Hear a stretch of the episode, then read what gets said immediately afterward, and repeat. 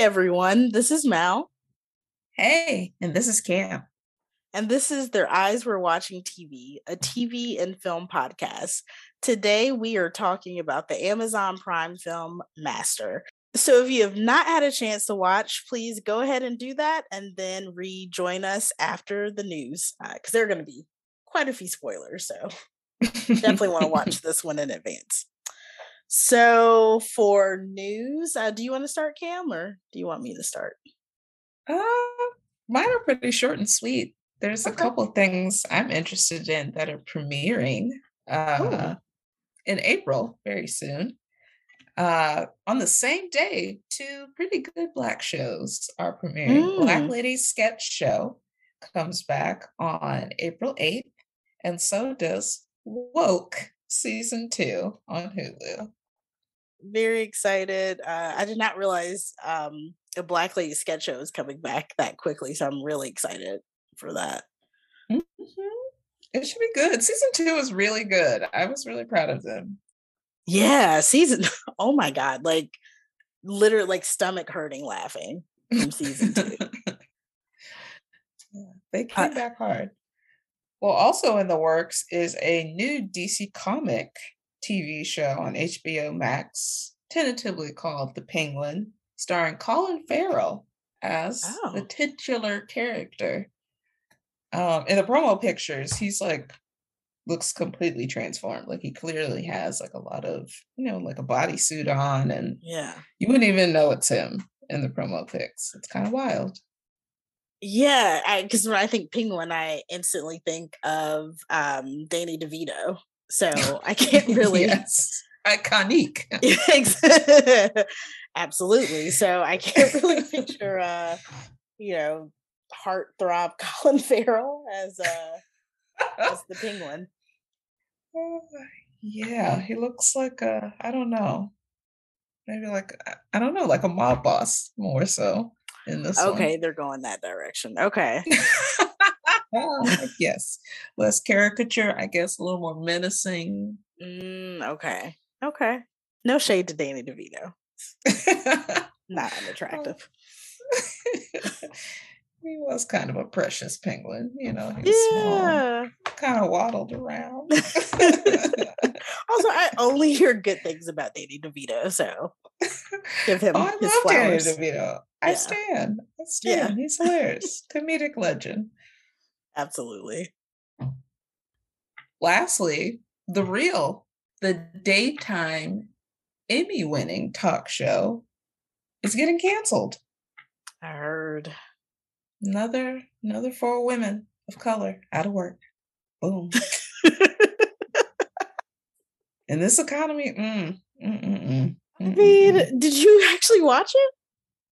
I don't watch daytime television. I got I'm working. No. Yeah, I was gonna say me neither. So I can only be so sad about it. I don't really know what all they had going on. Uh, I know there was like the drama with, I guess Tamar getting kicked off, but well, that was like a long time ago. This has been on what for like eight seasons. That was probably like season two or three or four. You know, early on, I guess. Yeah, yeah. In this tenure. Yeah. But, yeah, low ratings. Mm. Poor Garcelle. Mm. I, I forgot Garcelle was on there now. yeah, man. Because did she replace Amanda Seales? Yeah, mm, I think there might have been a couple of guest hosts between like Amanda and Garcelle, but yeah, yeah, I guess, yeah. Okay. Or Tamara, I don't, I don't know. You know. So uh, the Met Gala will be held the first Monday in May, May 2nd. And this year's theme is going to be a continuation of last year's theme, which was In America, a lexicon of fashion. Um, and the 2020. Why? Huh? Why are they doing another one? Well, so because of um, you know, COVID and everything, uh, mm-hmm. the 2021 Met Gala was held in September and it was more um, of like an intimate event. It couldn't be as uh, grand as it usually is. So I think that's why they wanted to continue it for 2022. And this year's theme is in America, an anthology of fashion. Hmm. Oh, okay. They changed so, it up a bit. Okay. Yeah. So the official co-chairs and hosts of the event are Lin-Manuel Miranda, Blake Lively, and Ryan Reynolds, and Regina King. Okay. Yeah. Yeah, so you know, we haven't really seen Regina a lot since the loss of her son, so I'm hoping this will be, you know, like a good and possibly or uh, even a little cathartic event for her and, you know, mm. just something to mm. focus on the du- duties for um being a co-host or a co-chair, I mean. Yeah. Well, that's good that she's, you know, I guess feeling ready to get back out there. So Yeah, absolutely. Our, absolutely. Our heart goes out to her. Yeah. Yeah. Same here. Yeah. You always got the heavy news. Goodness. Mm. mm. I was just talking about Met Gala.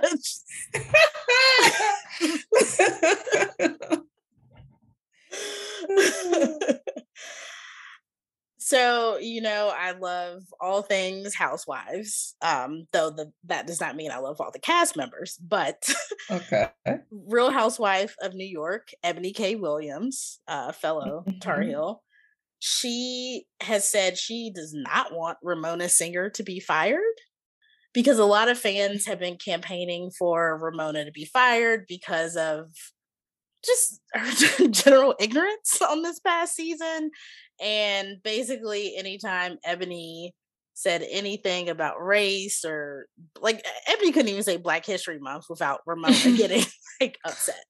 So, oh gosh, yeah. So yeah. fans want her gone, but Eboni wants her to stay. Why? Yeah. So Eboni said, if I'm just looking at what was on the show, I don't think anything on the show warrants the firing of Ramona. That is my opinion. And then she says uh quote andy cohen kind of speaks to this in different interviews and i agree with him.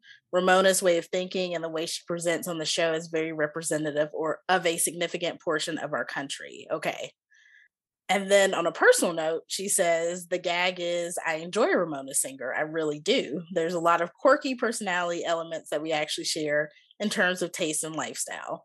We're both savvy business women. We're both about our coins. We're both about being self made. We have points okay. of connectivity, fun, and similarities. Yeah.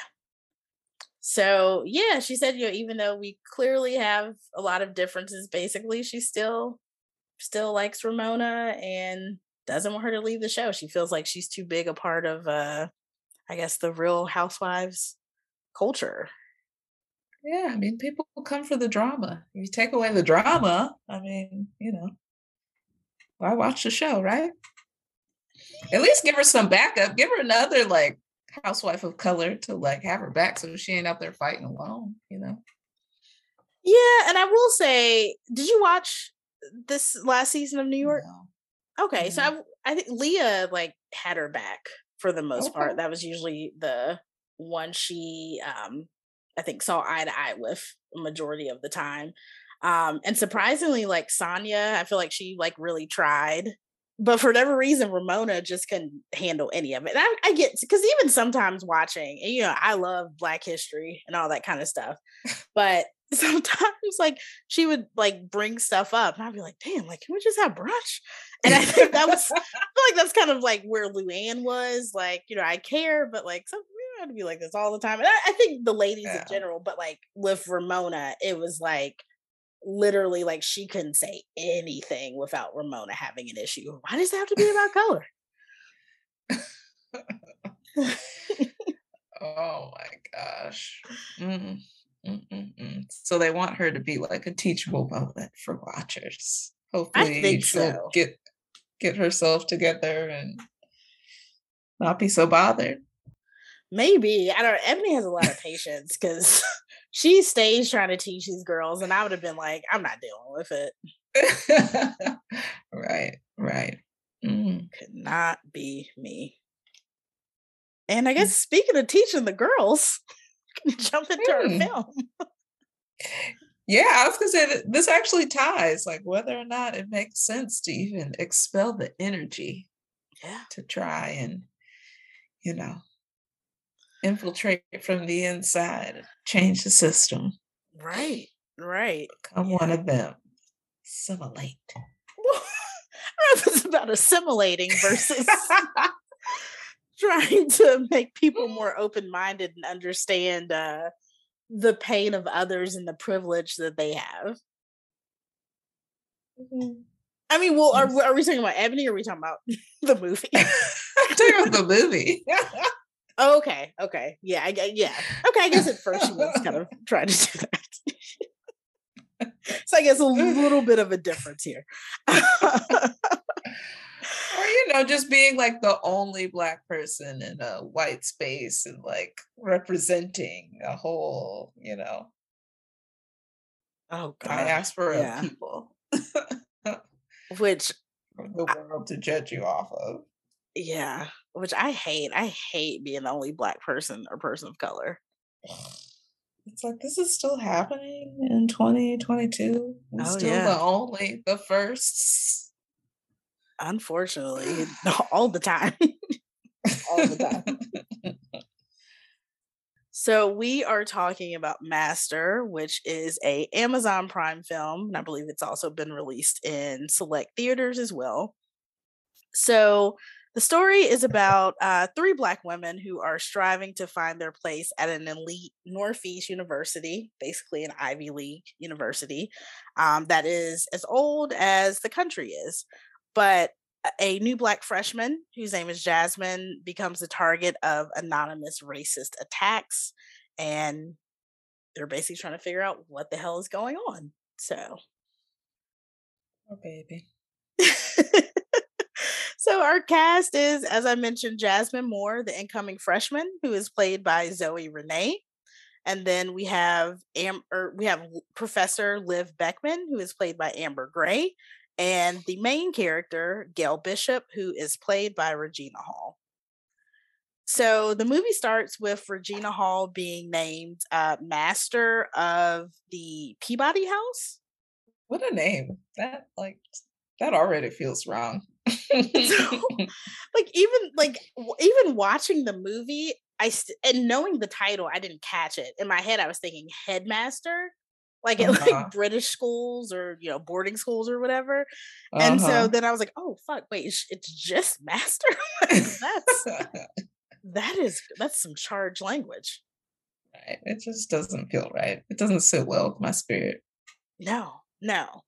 Um, and I will say, just uh, as a little backstory, the writer and director of this film, Mariama Diallo, uh, she attended Yale, and mm. she said her um like eh, before she even got to school she was introduced to someone who was called her master and she was like i just you know, i didn't think anything about it i this was someone mm. who um you know kind of guided me through my college career the entire time i was there and then i ran into them uh, in new york city and i was like oh hi master so and so and she was like being outside of Yale and saying that on the streets of New York, it hit me how weird that was.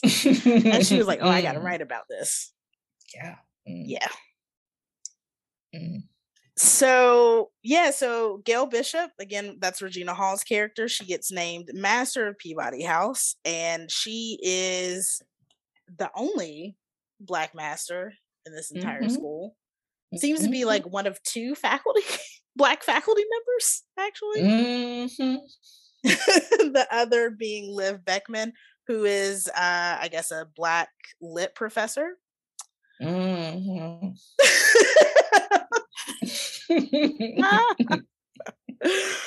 oh my god! And also, the college is in Massachusetts, apparently somewhat near Boston. And I was like, "Damn, what were we just saying about Boston like two weeks ago?" Get your black asses out beaches. of Boston. not, not the beach part. but that is true. They do apparently have beaches. so, anyways, uh, Jasmine comes to campus, and as soon as she gets there, she checks in, and they're like, "Oh, she she's got the room." And these are like you know some upper white upperclassmen, and to me, as soon as somebody said she's got the room, I would have been like, somebody gonna tell me something. Like, right, this ain't a joke. What, what about the room? right. What about the room? What does that mean if nobody's telling me I'm going to residential services? right. Reassign me. Reassign me. But you know, she just, you know, carried her happy self up there and right and and moved in and simultaneously as we see her moving in gail is also moving into i guess the peabody house or whatever which is also a very old creepy house. Yeah all those portraits oh my gosh all those creepy portraits the whole movie. Yeah i don't like i don't want no portraits like that ever in my house i hate those. Mm-hmm. So once Jasmine moves in, she meets her roommate Amelia, who is I don't know, just giving frenemy vibes, I would say at first. Yeah, not the warmest. No, no, not at all. And there's some kind of like weird interactions. Like uh one time Jasmine comes back in and like uh all of Amelia or several of Amelia's friends are like sitting on her bed the disrespect. Um, yeah, mm-hmm. right. And then, um, like she's playing "Never Have I Ever" another time with Amelia and her friends, and uh, one of the questions is, "Have you ever pissed your pants?"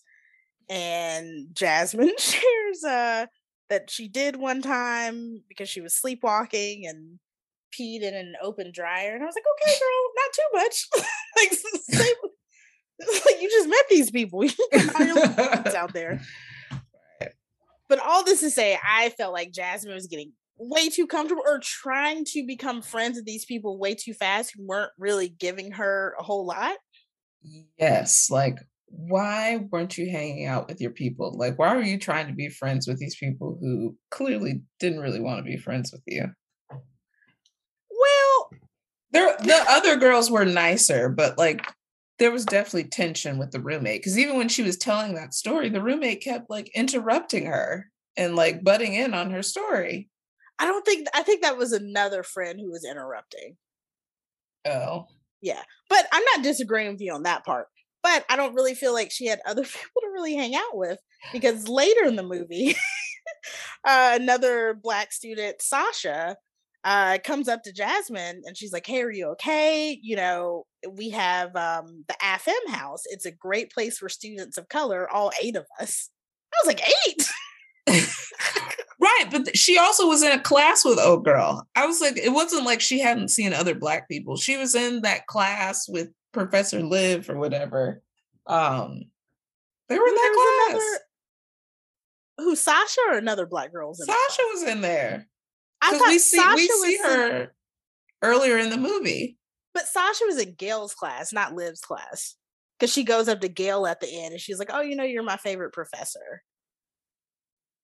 Okay. So I, I don't think she was in. Yeah, I think she was like, like as you can't tell black people apart.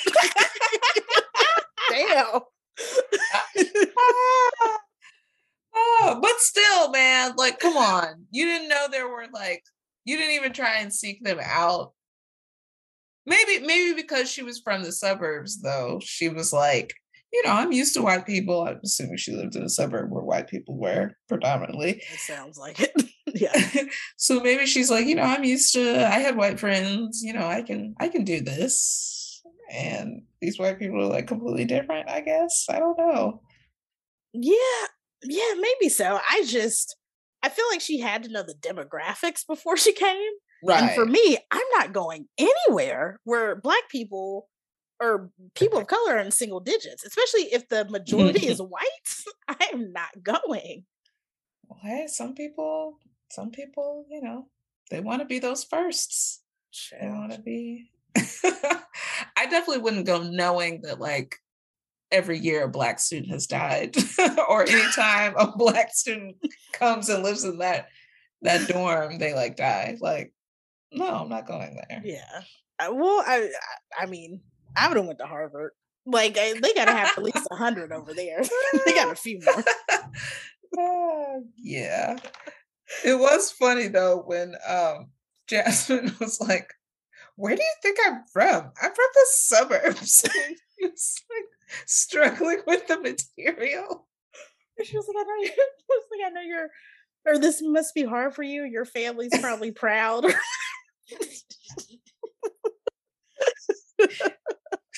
Really the suburbs. also, I kind of did like how Jasmine said that. I was like, okay. yeah, well, it, it was interesting that it took like the black teacher um kind of like rejecting her and like questioning her status and like you know where she's from and her blackness that like fired her up and finally made her want to like fight back because i feel like she was getting played mm. like so much in this movie like it it did feel a little bit like i could feel her pain like going to a pwi i understood some of those microaggressions like experienced some of those. So it's like, I get it, but it was so heavy handed. yeah, like I feel like um for the most part, like 90 90 plus percent, like I had a fantastic college experience, but yeah, of mm-hmm. course, like there were some microaggressions, but I mean, I feel like it's uh similar to kind of and I feel like Gail was saying this later, like, you know, there's racism everywhere. And I'm like, not like this. Like I feel like what we experience is more like racism everywhere. Um, or at least like in, you know, cities, more quote unquote progressive places. Mm-hmm. I'm like, mm-hmm. this is this is crazy. Like this is OD. Yeah, because she's one of eight. So everything's happening to her instead of being spread out unit population.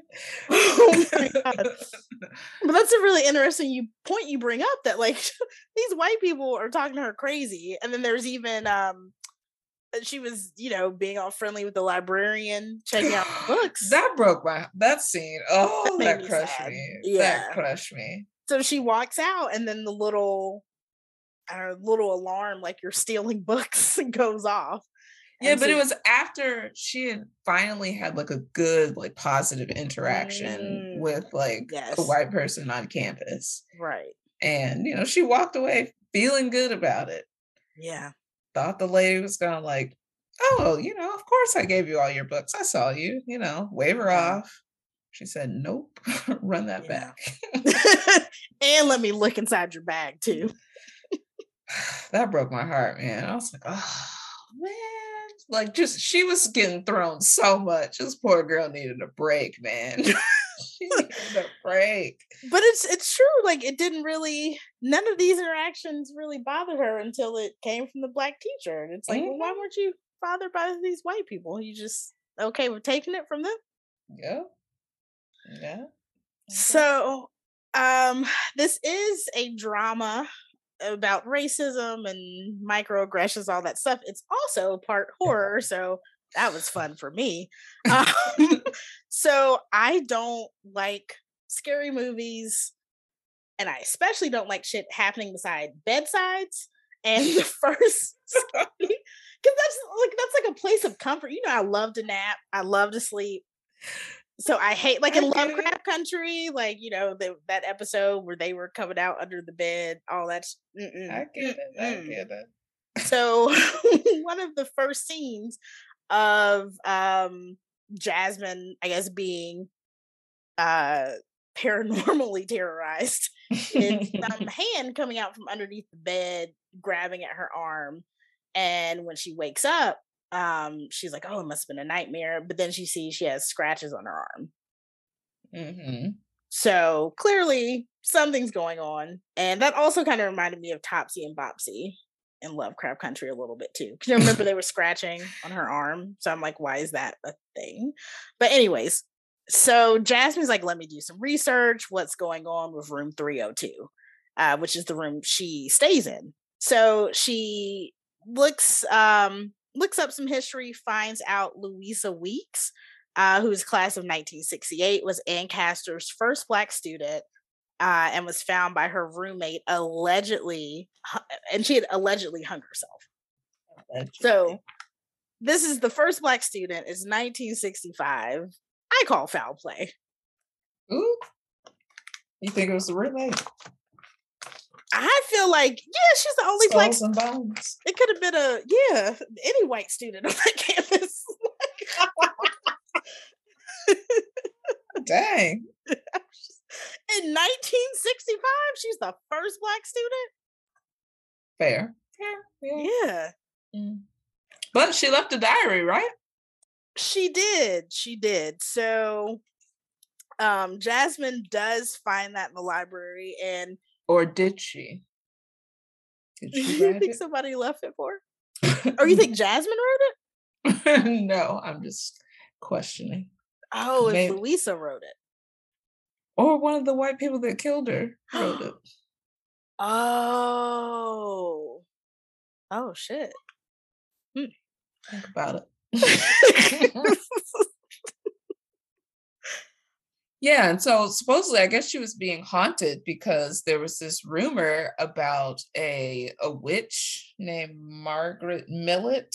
I mean, witch in air quotes, because you know, Salem witch trial, there's no proof that these people were actually, you know, what they say they were, um, or accused of. But she was killed somewhere off campus and like haunted the campus. And anyone who stayed in that room, what was it, like 322 or something? 302. 302 um she would come and kill them every december 3rd at 3:33 a.m and what do you know? It just so happens that this is the one room that they seem to put every black student whoever comes to the university and every black woman. There was no black man if you notice in this movie. Um Mm, that's true. Every black woman in that room. So now Jasmine is starting to she's starting to get a little little nervous. Like, whoa, what is what is this craziness? And this was told to her by her roommate's boyfriend, I presume he was, um, messing with her Oh. slash I guess she took it as flirting. I thought it was bullying myself. Well, then they, they he made out with her later in the party. So I was so disappointed in her when she did that. Like, girl, girl, what are you doing? like, you got to live with this child. right. dumb, young and dumb. so yeah, and at that party, I was oh, I also wanted to note too, when Jasmine first comes to campus, her hair is natural, and then you saw my girl straighten it. like three days in. that bothered me so much. Like, girl, you you trying too hard. You trying too hard. like, you think curly versus straight hair is gonna make a difference here? right. But anyway, so at this party where she where, where the guy, I think his name is Tyler, comes in and kisses her, and then of course Amelia walks in and catches them. But when Jasmine first walks in, she's dancing with one of her friends. And I was like, oh, a song's gonna come on, but there's a bunch of M words. Yup. I was waiting for it. And Always. then uh Mo Bamba by Sheck Wes came on Mm. and the her white classmates went in. It's clearly their favorite song. they, they knew all the words. I was like, damn. Go off. And I mean, I, I was bopping in my seat a little, like when it first came on because I love that song. I was like, oh okay, and then I was like, oh wait, no. right.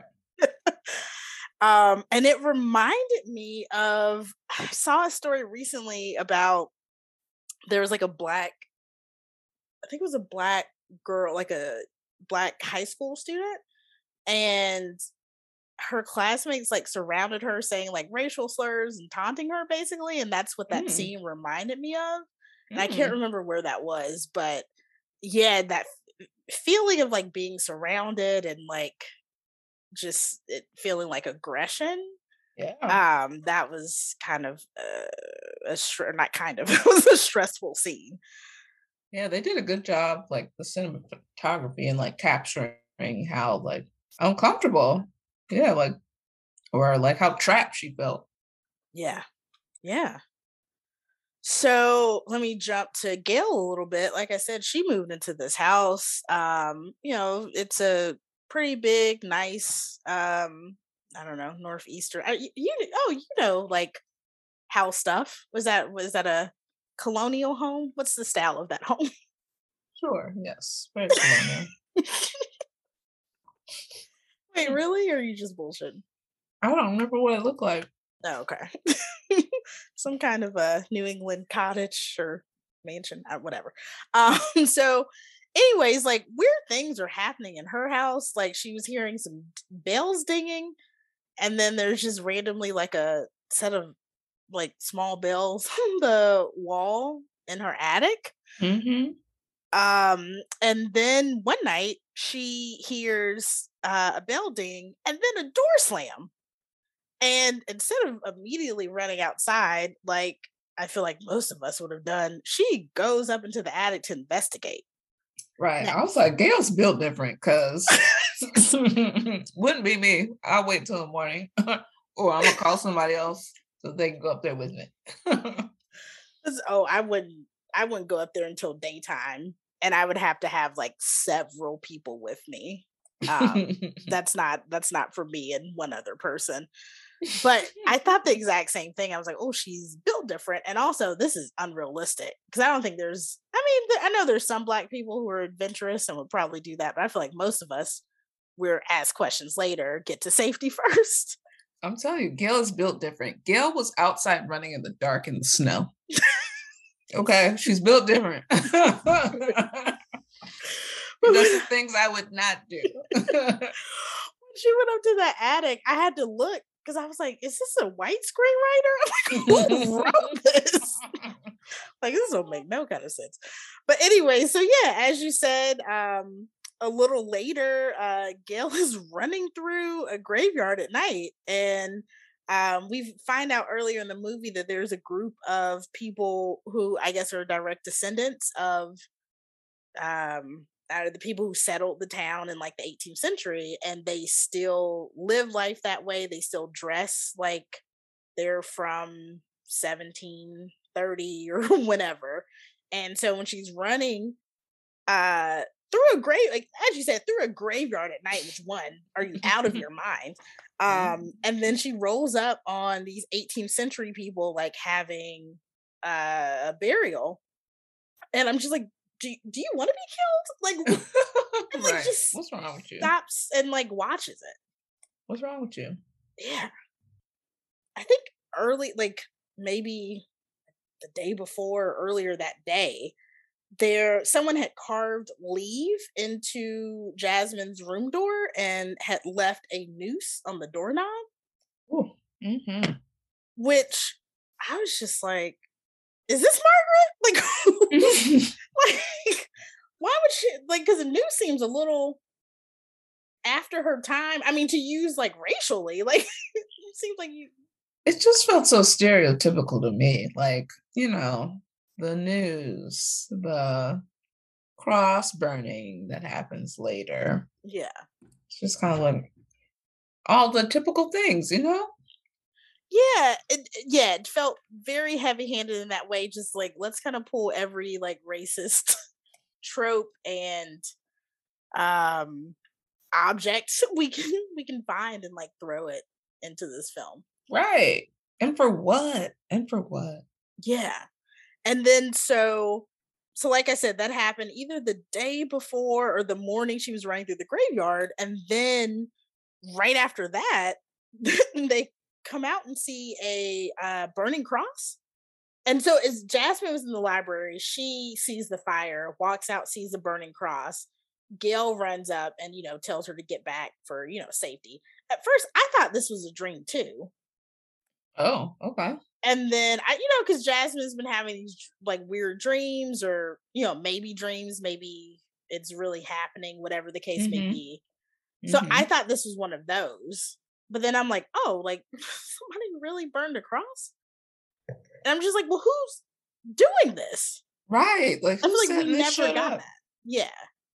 It's just the the supernatural part and the racism just didn't come together for me. Like never. I just didn't get it. Like they just should have picked one or the other. And I don't know that either would have been strong enough to like make this a better movie.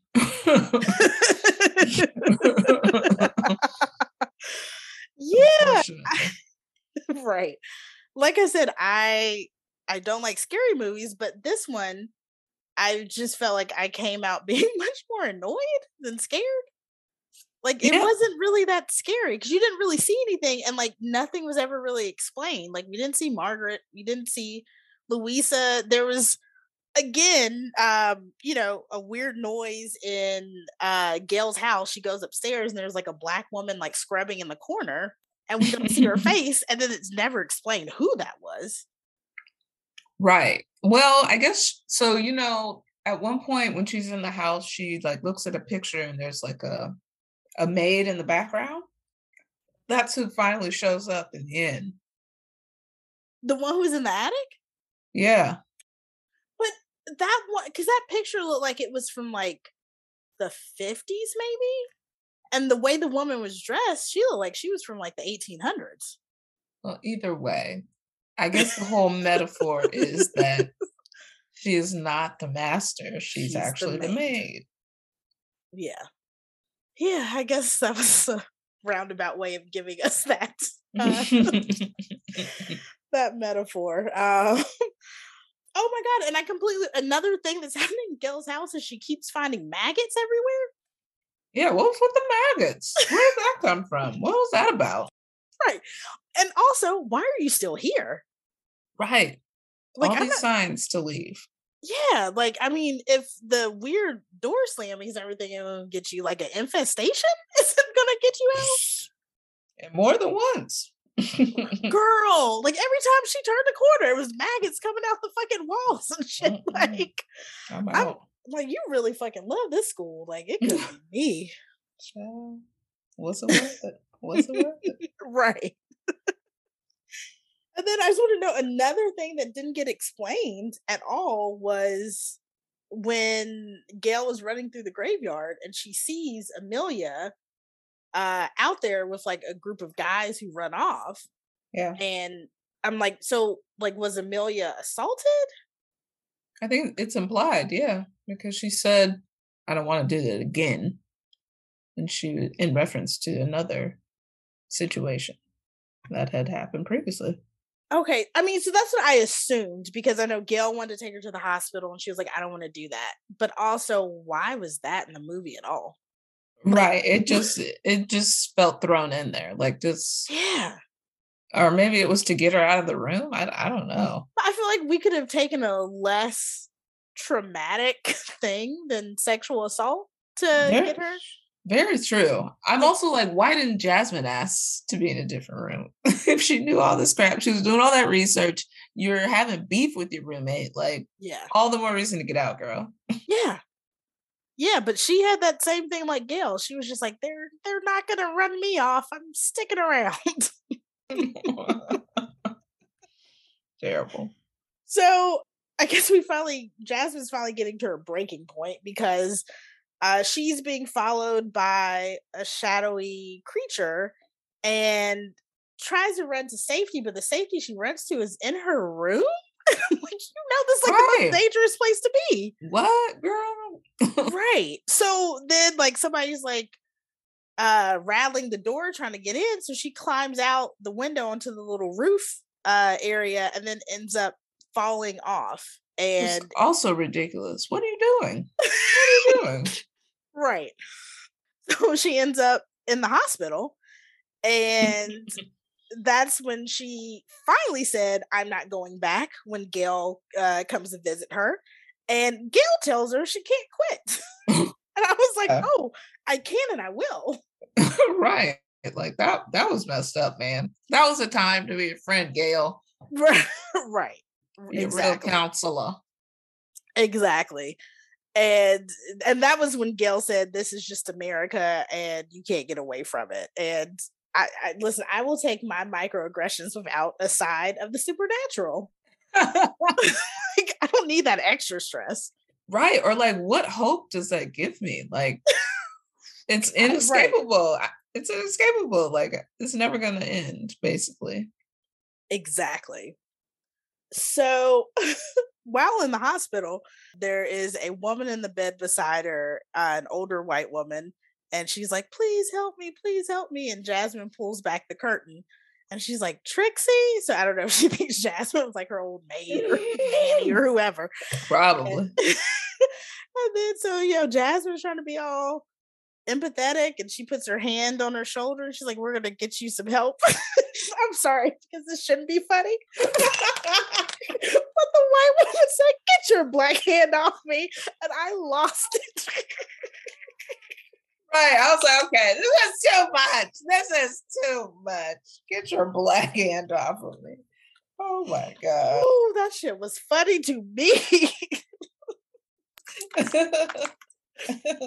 oh, I know that's terrible, but it was just this movie was just so fucking.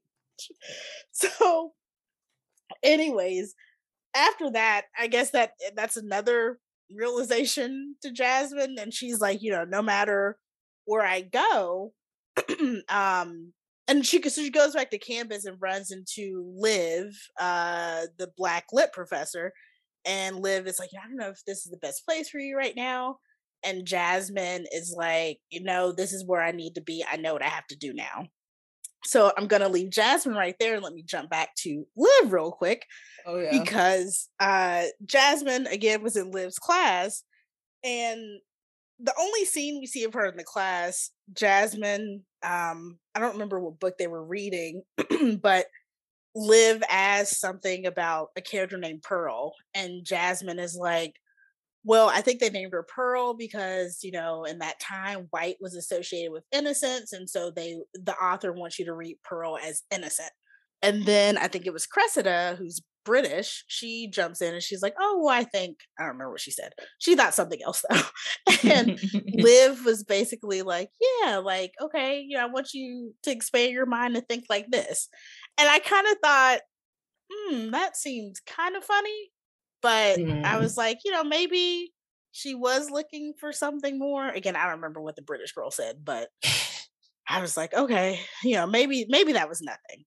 But then she ends up giving Jasmine an F on a paper that apparently Jasmine spent a lot of time on.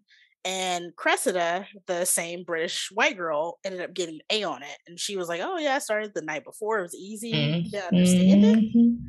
And so to mm-hmm. me, I was like, okay, an F seems drastic. like I could see, like maybe if she was like, it's a C, like I would still be upset about it. But an F, really? Like she could have did nothing and got an F.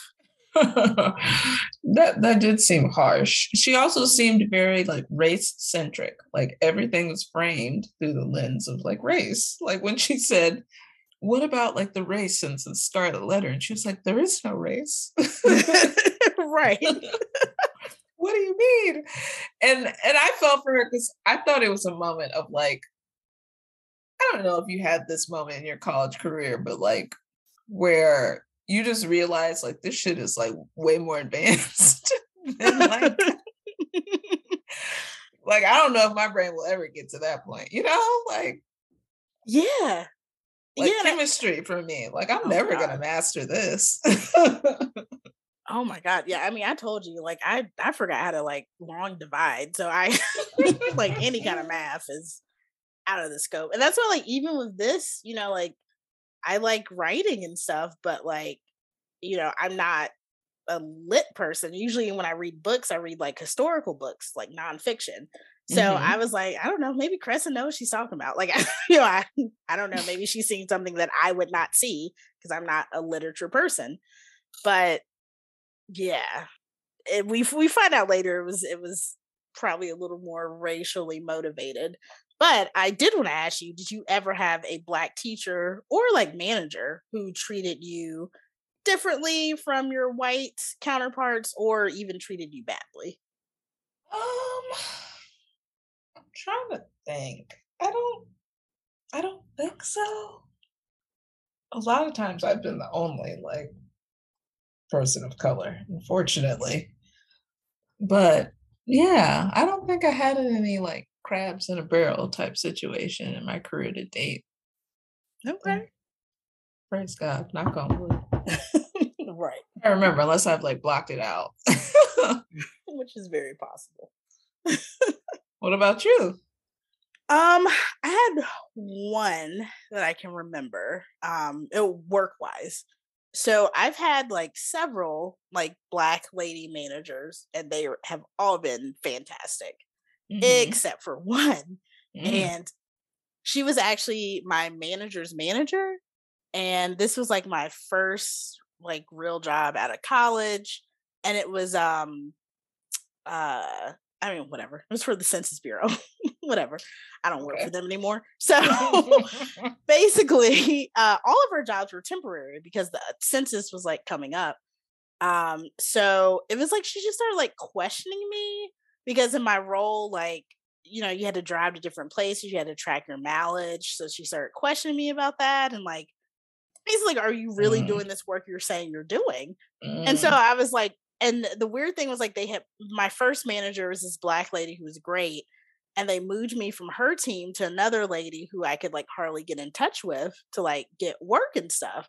And hmm. so you know, I was talking to the black uh my first black manager and she was telling me like, you know, that supervisor will try to get you like twisted around to like, you know, try to catch you in a lie and whatever. So she was like, hey. be careful, basically. so, yeah. And it was really weird because like they had me go shadow like one of my white coworkers one day. And we did work for like maybe two or three hours. And then like we met at a coffee shop. And then after that, her friends from like, I don't know, Norway or somewhere came and like just hung out with her. And I'm like, but you're not like you're smiling in her face and you're like on my fucking neck. Mm. So yeah, eh, that that shit is real. But as I said, like I've I've only had the one. Like every other black person I work with has been fantastic. So oh. yeah. Mm-hmm. Yeah, but it's it's it's definitely it's jarring when it happens because you don't. I mean, at least I didn't expect it. I'm like, I, I just feel like as long as I was respectful to people, I would get that back, especially from another black woman. So mm, like, dang, you're supposed to have my back, like off off gate. Yeah, yeah, you should be somebody I can like look up to, and yeah, hey, dang, yeah. I don't, I don't want your job. Yeah, and I was like, also like, this is temporary. Like your like your job's gonna end just like mine is. Like, what is this power trip about? That's what it is. She's about to lose her her power. right. about to lose this good paying government job.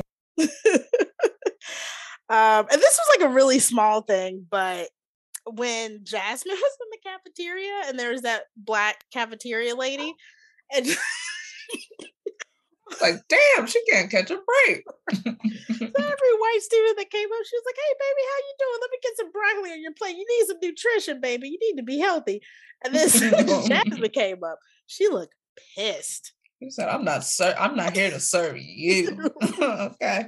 I'm not gonna put on this act for you. yeah, and that was uh I I felt like that was again it was over exaggerated, but I felt like it was kind of a good scene because I feel like that's a real thing. Like there are definitely oh, people oh, yeah. of color who treat white people better than their own. Oh yeah. So when I saw that scene, I started thinking like, is Liv like the cafeteria woman? like even though she tries to act all afrocentric is she like does she kind of still put white people on a pedestal in a way? At least like her students? So the whole movie uh, well i guess like she's gotten maybe like two or three calls that we've seen from some woman. I think her name is esther.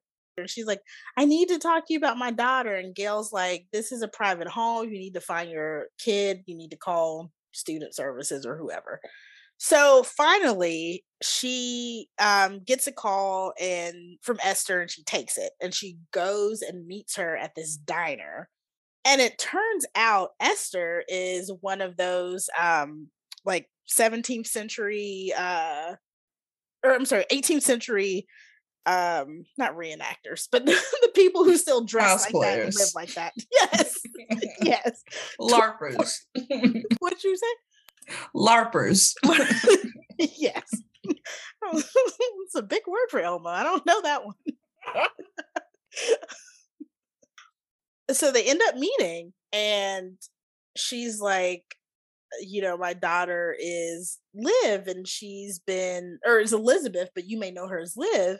And she basically ran away from home, and I was shocked to see that now she's living as like a black woman And um, Gail was like, Well, okay, but what about her dad? Like, he must be black. And the Esther's like, No, like, he's a white man too. Mm-hmm. So, but I was like. Stop. so I thought this was like a Dear White People horror movie, but this is a Rachel Dolezal horror movie. Right. I was like, we're giving her that treatment. Okay. All right. Where is this coming from? That, that, okay. okay. but you know what's crazy? I had actually thought that earlier in the movie. Like, I kind of wondered if she was white, but then I was like, let me not do that. This is just really? very, yeah. It crossed my mind. Oh, okay. It was so like she was always wearing like, you know, the head wraps and it was like you know, there's obviously some people, some black people who are, you know, very Afrocentric and wear that kind of stuff all the time, but I don't know. It was like I think her doing that all the time, plus the way she was treating Jasmine versus the white students, that I was like, mm-hmm. what if? But I was like, let me not do that. This is just a light skinned black woman. Like, let me not even. But mm-hmm yeah, I like that was another point where I kind of started cracking up. just like, like okay now, but then I um I wondered because if you notice when she like leaves that house that her and Regina are at that party, she mm-hmm. puts on that hood that you kind of see those like 17th century women wearing and also the like figure that's supposedly haunting Jasmine. Oh, you're talking about Esther, right? Liv, oh, Liv puts it on too. When she left the that house party, she put on like a cloak with a oh. black hood. And I oh. was like, maybe she was harassing Jasmine the whole time. Oh, wow. Trying to like maybe get her to run herself crazy so that they give her the tenure. Oh shit! Feel sorry for her. I didn't even catch that. I noticed like her mom had that on, but oh man. Yeah, that final scene she had it on. Okay, that would make sense because I was about to say like this whole movie, like we were never told like who that person was or who was doing all of this, but Okay, so maybe we're. I mean, that's me like trying to make the dots connect. like, I don't know if that actually happened because they didn't do a great job of letting us know. okay, so you just trying to make a dollar out of 15 cents right now. Absolutely. Absolutely. I'm trying to help my girl out. trying to help my girl out. It's plot holes. Oh my gosh. so so yes, as you've already said, Liv ends up getting tenure and part of it may be because um I told you I was gonna leave, drop off Jasmine, come back to her. So she gets back uh-huh. to campus, and when she, you know, said tells Liv this is where I'm supposed to be, and then she ends up hanging herself in her dorm room, and she because she was like, "Yeah, I know what I have to do." And so Gail uh, runs in and finds her, but you know it was too late by that point. Mm. Um, I was just like, okay, like I could see maybe if she was like, I no matter where I'm go, I'm gonna be tormented, and she, you know, wanted to tormented by the ghost. We don't know. racism, the ghost of racism, past. I mean, can't say for sure because the movie didn't tell us, but um, some mixture of those things. So I, you know, maybe if she was like, you know, I don't want to live anymore, that would be one thing. But to do that by hanging herself, I'm like, okay, like really, like we're gonna have this black person hang themselves, right? Why? What was the reason? yeah, that felt way too charged to me for what? And it sent such a dismal message, like, you know, just give in to the racism. Yeah. Kill yourself. Right, right. So yeah, so you know, that happened and oh okay, wait, when she put so they have a like candle visual for Jasmine. When uh-huh. Liv puts on her hood, did she put on a hood at that vigil? Because I feel like I remember her turning around and maybe she put something on her head then. I don't remember like specifically her putting on a hood, but maybe I. I know she put on a hood at some point in this movie that made me like connect her and the little ghost lady. Okay. oh my god. Okay. So anyways, you know, now that Jasmine's gone and I guess, you know, her contesting that F is off the table now. So Liv uh moves forward with getting tenure and uh they're having a faculty party that Gail shows up to um, after she meets with Liv's mom, Esther. And so when she comes in, uh, Liv is like, "Oh, great, you're here. Let's put on some music to get this party lit." she puts on "City Girls Act Up." That bothered me so much. Like that would never happen. That would never happen. I'm like, so now you get tenure, you just don't know how to act. Right. You've been tenure two seconds. just turning it on. Right. Like if you don't put on some Anita Baker and call it a day. right. Earth, wind, and fire. Right. but yeah, so she puts it on, and then of course, you know, the factory's like, "Oh, Gail, can you dance to this?" oh, they always say that. Yeah, yeah. So yeah, so you know, Liv started. uh She acted up, and Gail had to snatch her up to paraphrase City Girls. so they go talk in a separate room, and Gail is telling her, "You know, I met your mom. I know you're white." And Liv is like, uh oh like that's where her story is but um or you know now her story is that my dad was white like that's not true and she you know growing up she always told me i would go to hell for being uh the bastard child of a black man. So i wanted to ask you whose story did you believe? I mean they're all pretty far-fetched but i'm inclined to believe the mom i guess. Yeah i kind of did too if you have to defend your blackness like that, I, I don't know. Yeah, I kind of did too. Cause I'm just like, also, it doesn't really make sense that like her mom is part of this, like, uh, you know, as you said, 18th century cosplay community. And she went outside the community to sleep with a black man or have a relationship with a black man.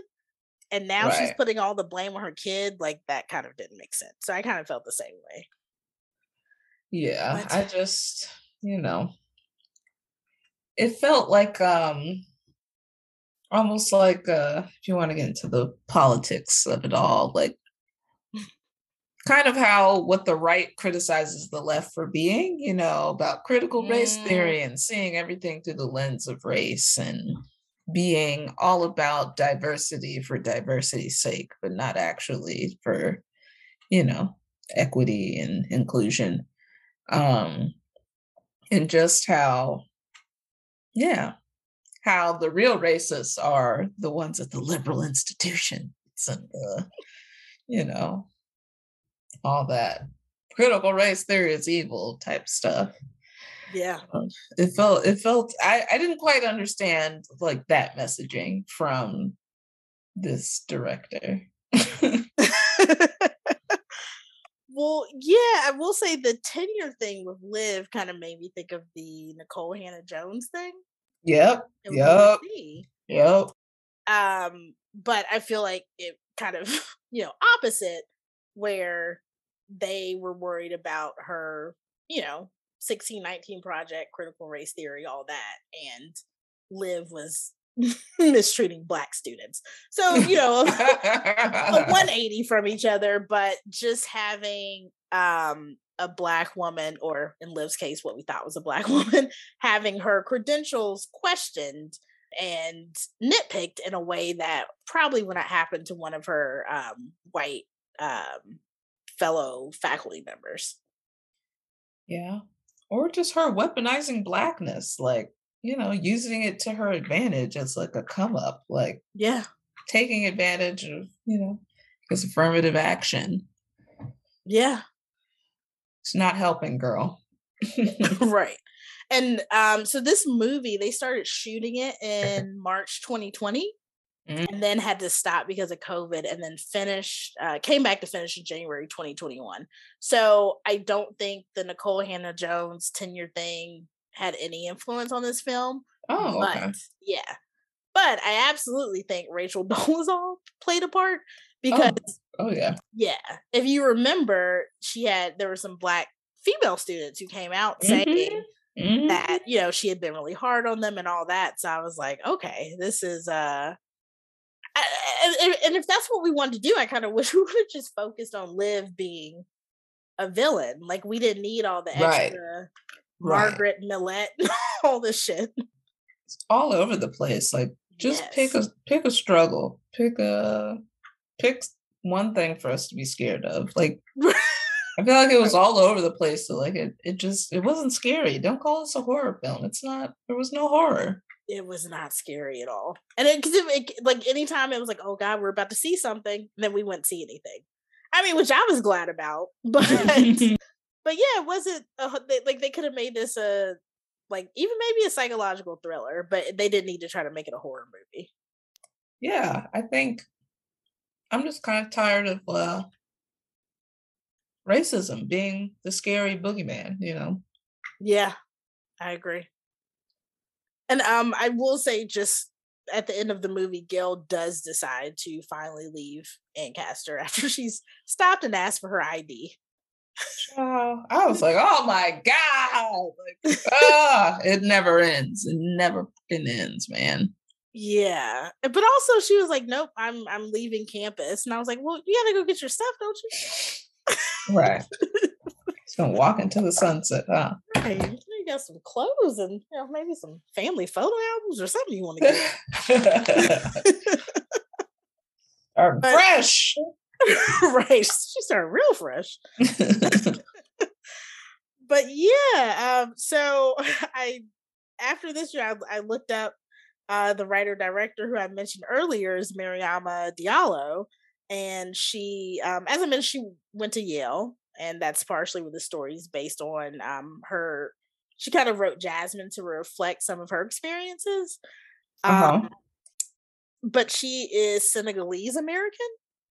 And so I kind of wonder like how much that played a part into some parts of this film versus if the writer was like an African American descendant of slaves. You tell.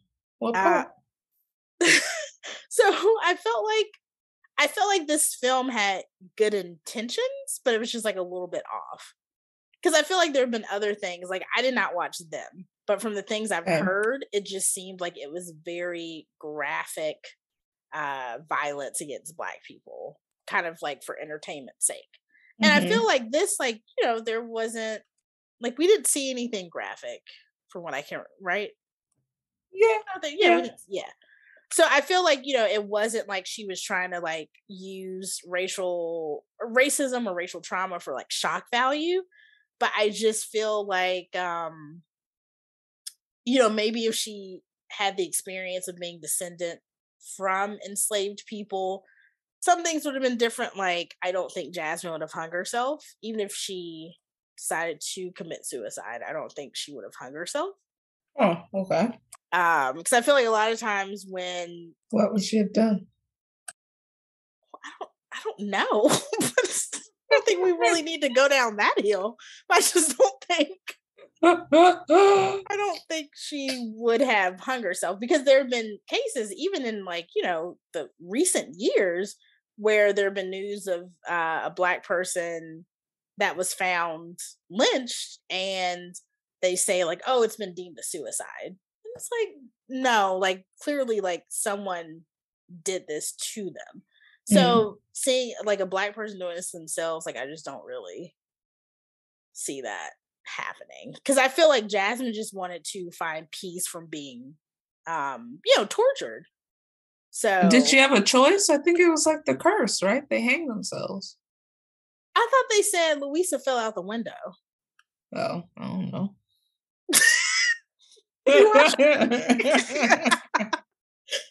They said, um, I know they said a girl fell out the window, so I assume that was Louisa. I thought somebody else got hung too, but well, they said did the witch. I think maybe the witch. Well, either mm. witch got hung or got burned, but I think she got hung. But she was white, so mm-hmm. yeah.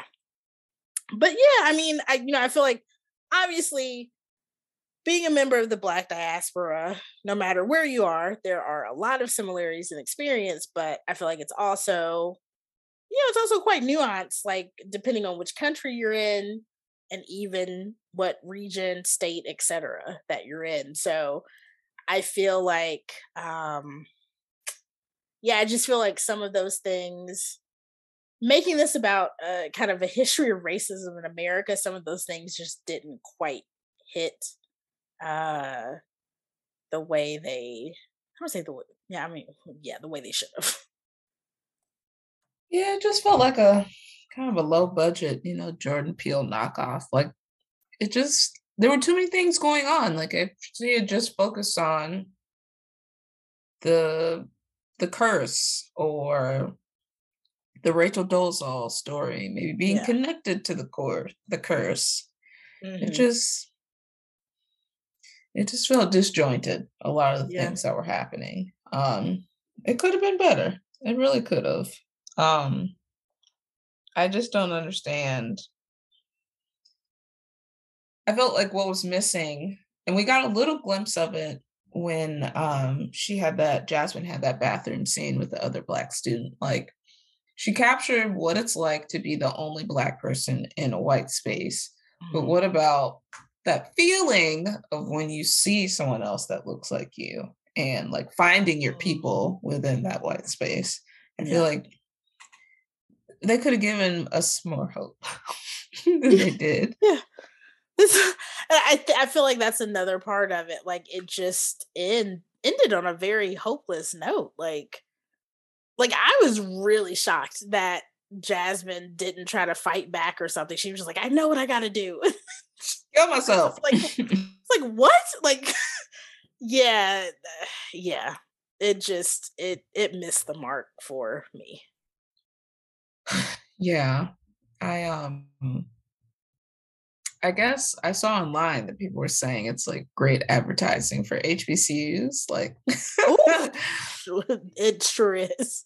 You know, why assimilate? You can come be around your people. Or why go through microaggressions when you can come be around your people?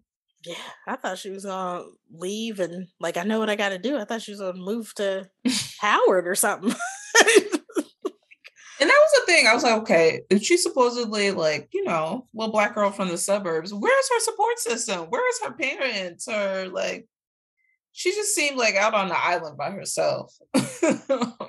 well, when Gail visited her in the hospital, she said something like, you know, I spoke with your mom and she said she hasn't heard from you or she's been trying to call you, something like that. So it and, seemed like she just wasn't reaching out to her family or ignoring their calls or like lying to him because remember when she called her uh, what was it like thanksgiving and she like told her she was going home with her roommate like straight up lied to her. Oh that's right. Which why would you want to stay here? Right go home.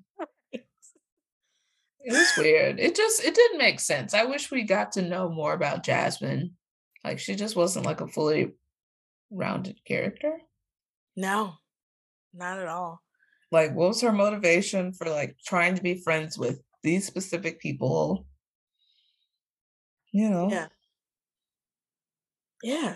And I just feel like if you take anything from this movie, black people or you know, brown people, whoever, like do not stay somewhere where you feel uncomfortable. Like you don't need to yeah. got you ain't gotta tough it out. like go yeah. find somewhere else where you're respected, where you feel comfortable, and you know where you're happier. Yeah like it's not worth it it's not worth it. Where's Ooh. that gotten us?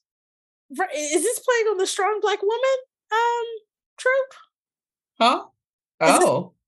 I, oh absolutely about that. Yeah. Absolutely that like you can handle anything you can persevere through this like you've got so many other people that you can reach back and pull up. Mm-hmm. they you know they sell you the dream when really you're you're the maid. You're just there to clean up their diversity issue. Mm. Oh, and um, the diversity thing when um that noose was left on her door and she had leave card in it. They did that little anti discrimination commercial with all yeah. staff and students of color in it. All you know, five of them. Shucking and jiving. for the cameras. I was like, oh God, this sucks. This but I feel like that was realistic. Like oh yeah. Oh, very much so. Yeah. They will trot you out, boy. Mm-hmm. Dog and pony. oh man. So would you recommend this movie to people? Recommend it as a horror, you know, maybe like as a psychological thriller. Um I don't know. I didn't really enjoy it. Like it, it was all over the place for me. So yeah, I feel like I give it like a three or four stars, unfortunately. Out of what? 10 or five? Yeah. Out okay. of 10. I still think like, like, I know that's not out of five. No, it's 10. okay. I think Regina's acting was great. Oh yeah. I just think the storyline was all over the place for me. So I don't know that I can recommend this. Like I don't know. I don't know what it brought to the like genre, you know? Yeah. What about you? I um absolutely not. Um, yeah, I know you had originally we were talking about what we are gonna talk about this week. You're mm-hmm. like, maybe we should watch Deep Water, that Affleck and Ana de Armas movie. Uh-huh. Yeah, we should have watched that, or we should have watched uh, the Cheaper by the Dozen remake with Gabrielle Union and Zach Braff. oh my god, I didn't even know they were redoing that movie. My goodness. Yeah, yeah. Which, and I think the Steve Martin one was a remake, actually. Oh, okay. I think. I think, don't quote me. Um, but yeah, I'm like, oh yeah, we should watch one of those. I would say if you want to see a film about um people being trial or people being uh, put on trial for witchcraft in Massachusetts, watch The Crucible, and you can see how they uh, treated Tituba. Um, it's pretty much the same treatment that these uh, black people got in Master. So, mm-hmm. yeah, I would just watch that and call it a day. yeah, I want I wanted to like it so much more but I didn't. Yeah, I wish they would have just focused on, like you said, one thing. One thing. It's yeah. this one thing that got me tripping. Hey. just one. Yeah. So, what do you have your eyes on this week?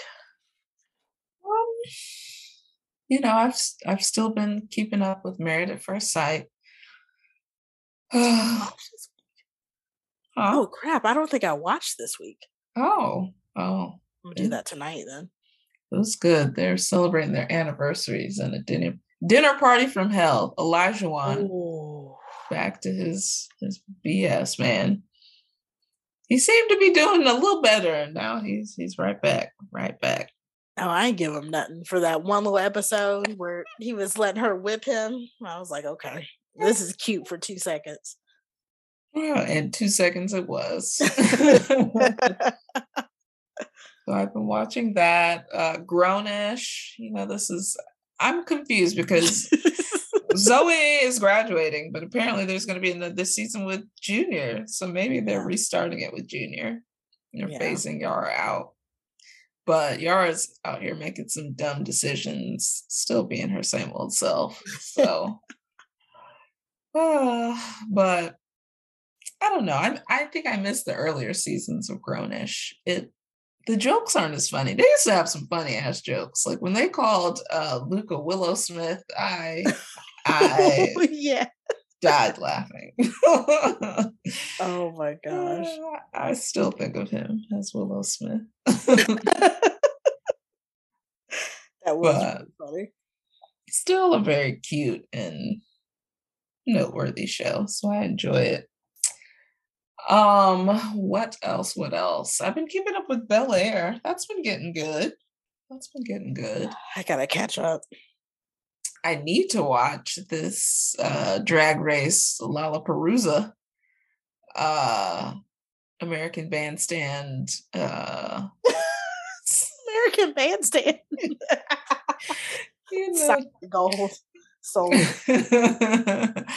uh, you know, lip sync for your lives. I got to see that episode from this past Friday.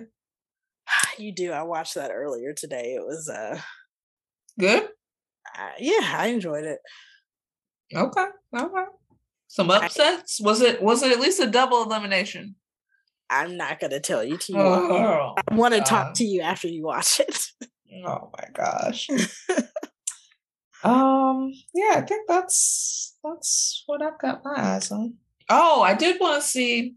There's this new show on HBO with Rosario Dawson called DMZ.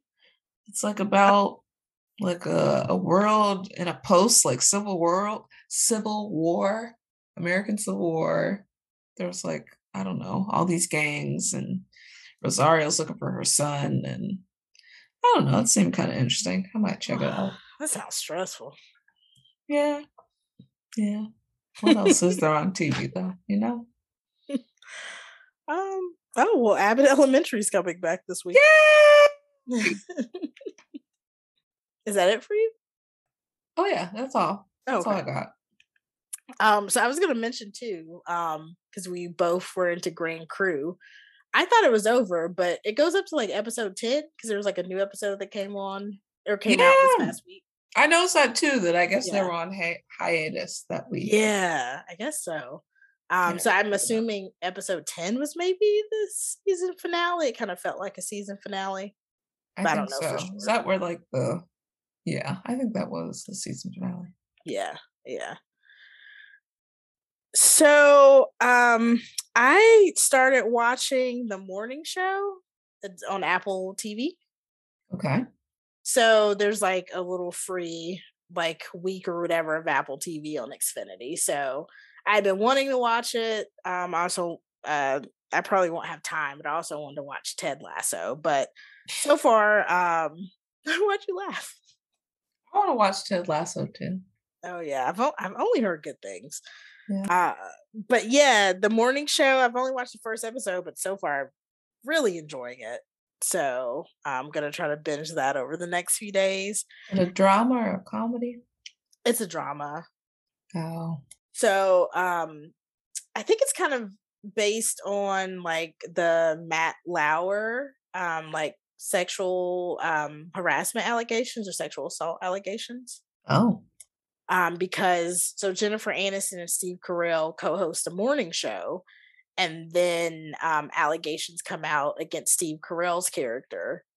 Um, so he immediately gets fired from the show, and so they're going. To, Reese Witherspoon is like a news anchor at like a local station in Virginia, and the morning that he gets fired she goes viral for um, reporting at uh, a protest at a coal at a coal mine so she ends up well i haven't got to this point yet but from what i can tell from the trailer she's going to be brought on as jennifer aniston's co-anchor so yeah uh, but it's it's a drama okay. all right yeah so enjoying that so far and then I really want to watch Turning Red on Disney Plus. Okay. have you seen um, previews for it? I have. Yeah, so like I was just like, oh, cute, like a red panda, because I think red pandas are super cute. So I was like, I'm in. But apparently, it's about like a I don't know, twelve or thirteen year old girl like getting her period, and you know, just kind of that time oh. in life. Oh God, I yeah. need to be reminded of that. but um, I've heard a lot of like, you know, parents say that it was like they wish they had something like this and like the way that it's shown in this movie i guess like you know makes it kind of easier for like kids to wrap their mind around and not make it such like a taboo or like uncomfortable thing so i've you know i've i've had friends like who don't even have kids who have watched the film and they really like it so yeah i want to want to check that out yeah Okay. So she turns into a red panda when she has her period? Well, I, no, I don't. I don't know. I don't know when she turns into a red panda, but um, and I also don't know how much of it is about her period, but I know mm. that's part of it. So yeah. Um, okay. So yeah, and then I guess I might watch Deep Water. I mean, you put it in my mind now, so I might check that out. That seemed all right. I think I will too. Yeah. Yeah. I think oh, doesn't Atlanta come on this week? Um I think is it the 24th? I think so. That's this week. Yeah. Thursday. Ooh. Thursday yeah. at 10 p.m. Finally, it is happening. All right. Well, is do you have anything else, Cam? oh no. that was all. Nothing further, Your Honor. oh man. All right. Well, thank you all so much for listening. Uh Cam, do you want to give our social medias and all that good stuff? yes, you can find us on the social medias, the Facebook and Instagrams at Their Eyes Were Watching TV. You can find us on Twitter at TEWWTV Podcast. We are on all of the podcast listening platforms Podbean, Apple Podcasts, Spotify, Amazon Music, iHeartRadio. Check us out, like, comment, engage with us on social media. We love to hear from you guys. Yeah, and also if you're enjoying our show, please share it with your friends. Yeah. Then your friends can be my friends. friends. you know, we can be friends. Is that all right? Is that all right with you? Okay. That's what I'm trying to do. All right. Well, thank you all so much for listening. Until next time, zip it up and zip it out. Hey. Bye. Bye. Bye.